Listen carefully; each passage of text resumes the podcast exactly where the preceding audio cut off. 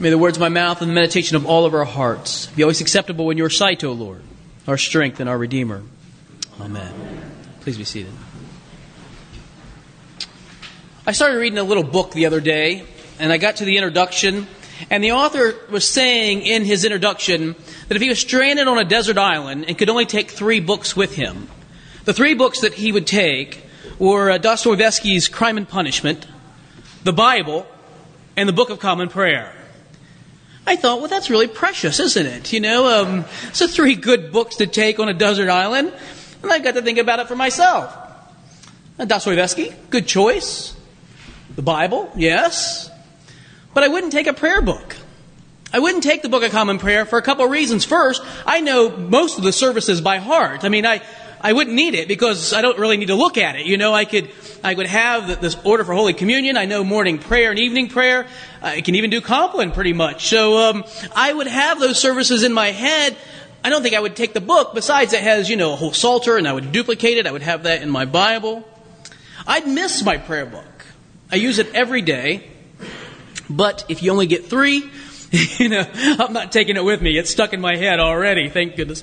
So I, I wouldn't take it. And I thought about this fellow who's writing, and I don't mean to be critical. I hate to be critical, in fact. I don't think he would either. I think if he thought about my reasoning, he'd probably agree with me. And I'm not sure what my three books would be. I mean, you'd have to take a Bible, right? Thank you for nodding, Bob. You gotta nod with this one, right? You have to assent to the Bible. If you don't, see me after church. We have to talk a little bit, alright? So, you have to take a Bible. That's number one. Dostoevsky? Wow, you could, you could do a lot worse, you know, so Crime and Punishment, good book to take along. But what would your third book be? Lewis's The Lion, the Witch, and the Wardrobe? Be a pretty good one. Hemingway's, you know, um, uh, Farewell to Arms, perhaps? Maybe you're a little freaky. You want to take a little Anne Rice, you know, interview with a vampire. You know, you're weird like that. I'm okay with that. I don't know. You, you'd have your third book, and I'm not sure what it is we all have them, but probably not the Book of Common Prayer. Again, it's not, i am against the Book of Common Prayer. I take it with me all the time. I mean, if I'm going on a trip, if I'm going out of the country or, or out of the state or wherever, you know, it's in my suitcase. If I'm on a long motorcycle trip and I'm going to, you know, it's in my saddlebags. I take it with me all the time, but I'm not taking it to a desert island. I might take N.T. Wright's um, Jesus and the Victory of God. I'm reading it now. It's a fantastic book, about 700 pages in a tiny little 10 point font. Okay? And so it takes me at least three times of reading him before I ever understand what he's saying. That's 2,100 pages, you know, before I ran out of. of so here I'm taking Tom Wright, the Bible, Dostoevsky. Those are my books. I wouldn't take the prayer book because in some ways it might be redundant, and if it's redundant, it's superfluous. And I thought about the way that people sometimes look at other people, the way that they're redundant and superfluous. The way our world looks at people as if they don't matter, they're not needed, they're extra. In our world, there's no, there's no such thing as a person who's redundant, who's superfluous, who's not needed. All people matter. And yet it seems that we are so easy, especially in our Western culture, to dispense with human interaction and human contact. Uh, just a couple weeks ago, uh, I was telling you, uh, maybe last week, that, that our son Nicholas left for Oregon. He's gone for, you know, six months at least. Who knows when. I'll probably hear from him in Fiji or something like that later in the year. You know, he, he's gone. And so on his last day here, he had some errands to run.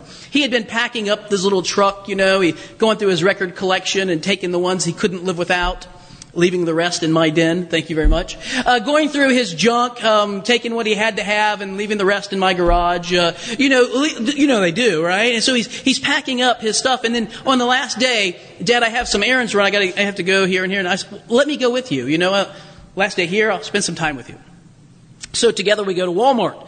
You, you ever go there? I mean, they have everything. They have camping supplies and dog food and antifreeze and, and food. I mean, they've got, so there we are, we're shopping, we're getting all this stuff.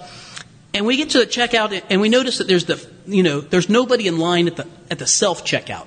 You know, the one where you scan stuff for yourself. So yeah, we're going to go right through that. I, as a, as a rule, stay away from the self checkout.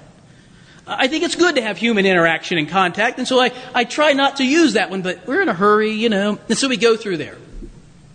We left the Walmart store and I had to get gas in the car, so I pull into the filling station. Did anybody call it filling station besides me? We go to the filling station and I, I pull in there and, and, jump out, and of course, you know, I pay with a credit card right there at the pump, you know, slide it in and out, pump the gas, jump back in the car, and there we go.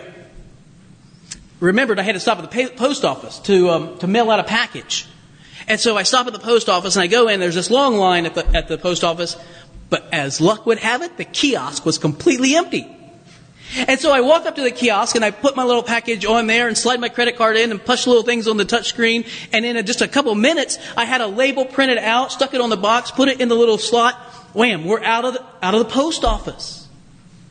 Whereupon I remembered that I had forgotten something at the store I needed for supper, so we had to stop at the Acme store. So we stop at the Acme store and I go in and we get what we need and we're coming back out, and uh, as we're going through the checkout line, there they all are, but except for the self checkout, nice and empty. And there I was, slipped right in there once again. And, and I left. I went to five places two stores, gas station, post office, and what was the other one? I forget. So. Yeah, that's where we went. And so we, we all, all, three of these places, all five of these places, I mean, and, and not one time did I have to have interaction with another human other than my son. He, of course, pointed this out to me later and said, you know, he just went right through those things and didn't even. Machines replacing people. We read about this long, long ago. It was going to happen. And here it is right upon us. I thought about the priest machine, you know? What would that be like? Mm. Yeah, a little, a little robotic voice, sort of like Siri over here getting a sermon, you know? It's kind of scary to think of how many. Pl- now, of course, you say they're not really replacing humans. These machines break, and it takes humans to fix them. They can't fix themselves. Yet, here they are, all these machines that are coming into place. People becoming more and more superfluous. In the gospel, Jesus is in an upper room. It's a Passover meal. He's sharing it with his friends and he's about, he's telling them that he's about to die. He's, he's kind. He does it like you would do. He doesn't tell them straight out in a, in a very frontal way, I'm going to die. What he says is, where I'm going, you cannot follow me. I go to prepare a place for you. I'm going to the Father. Yet in a little while, the world will not see me. All these sort of cryptic statements that aren't too cryptic if you just pay attention. Tomorrow I die is really too harsh of a thing to say, isn't it? And so he says them in a little softer, gentler way. And I think the disciples are really troubled by these. They're troubled because Jesus is going to die an untimely death, but even more than that, they're troubled because they don't know what they're going to do. They have built their whole life around him, and now he's going to die and leave them alone in the world, what are we going to do? That's why the whole conversation begins in John chapter 14. Don't let your hearts be troubled. I think they say, Are you kidding me? Of course our hearts are troubled. How could they not be troubled? You just told us four times you were going to die. How are we not supposed to be troubled by that? I would be troubled by that. How could I live without Jesus. I mean, I could live without my prayer book, but I don't think I could live without Jesus. I know I couldn't. And yet, you're saying to me, but Joe, you know, you never actually had any personal contact with Jesus. Two, unless you're celebrating your 2000th birthday, neither have you. You know, no personal one to one contact. Look at the text with me, will you? If you have your bulletin, look at it with me. The, the very beginning, John 14, 15. It's the very first verse in the gospel lesson. Jesus said to his disciples, If you love me, you will keep my commandments. And I will ask the Father, and he will give you another advocate to be with you forever. This is the Spirit of truth.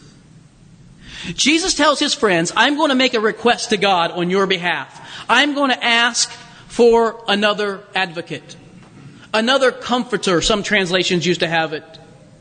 I'm going to ask for another to come alongside of you. Now, in the language that John wrote, it's called Koine Greek, common Greek, the Greek, the, the, the language of commerce. It was to the ancient world what English is to our, uh, our modern world. Is the language that everybody had to use if they were going to exchange money around, around the Mediterranean Sea basin, uh, what we would call the, the, civilized world. In that language, and in, in Koine Greek, there are two words for another. One is allon, and the other is heteros. Allon and heteros. Now, allon means another of the same sort. Um, Leon Morris says this it's another of the same kind, while heteros means another of a different kind. Or uh, allon means just like this one, while heteros means another of a different sort. It, it, I thought about first, it would be sort of like saying um, chocolate or vanilla, but that's not even it.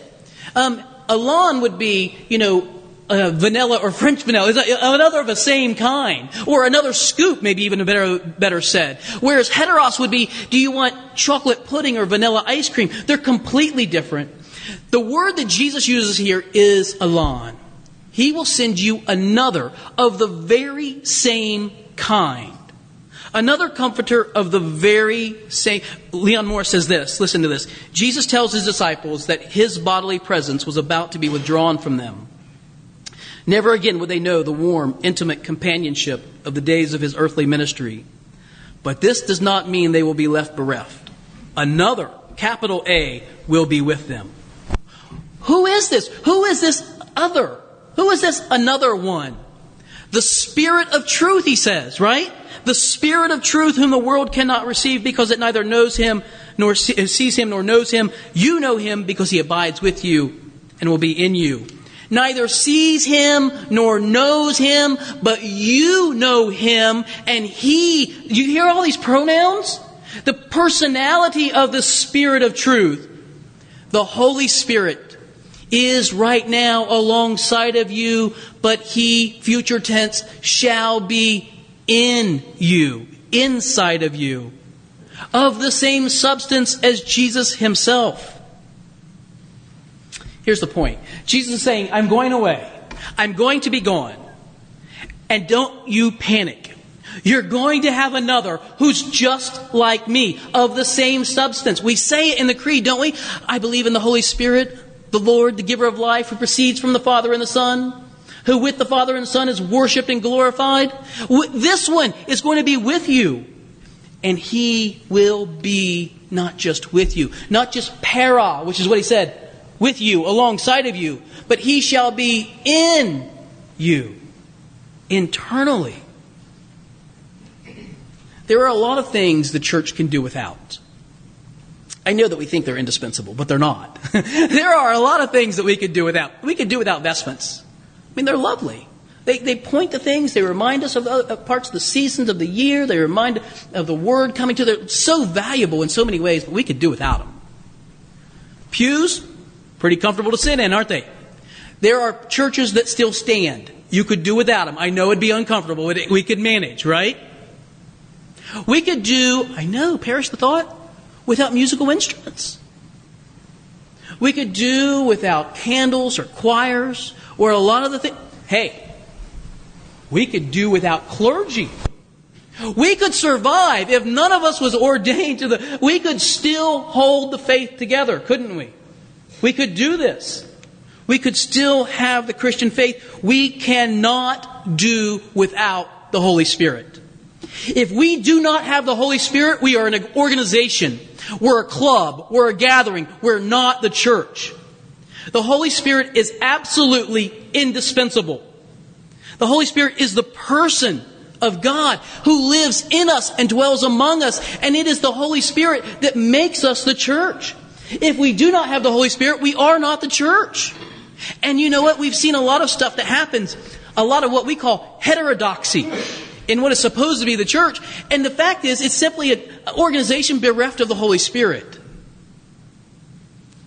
We need, essentially, the Holy Spirit. But what is the Holy Spirit? What does it mean to have the Holy Spirit in us?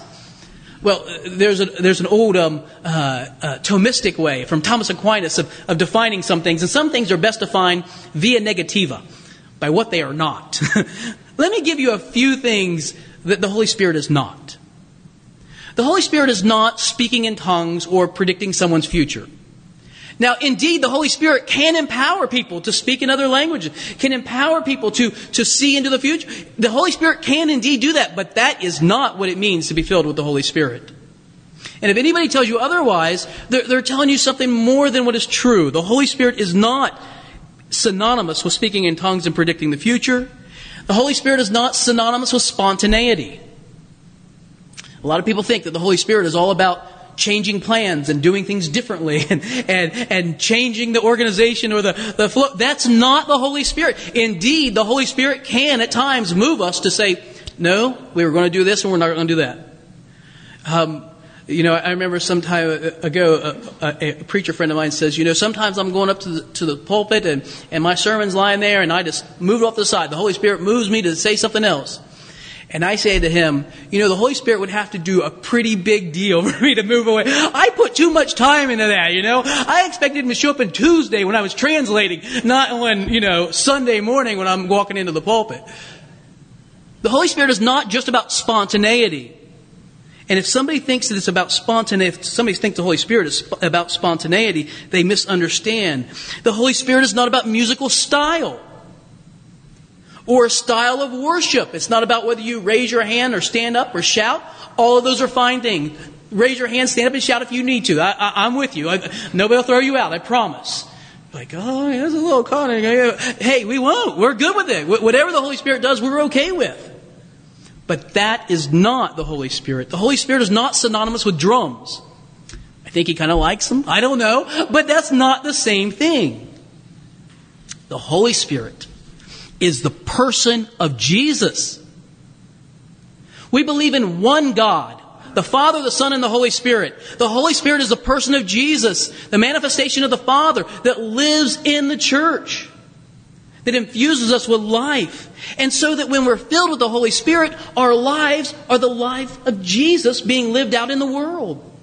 That we are the agents of God to reconcile people to God. That we get to do what Jesus did. We get to be the ones who bring God to people.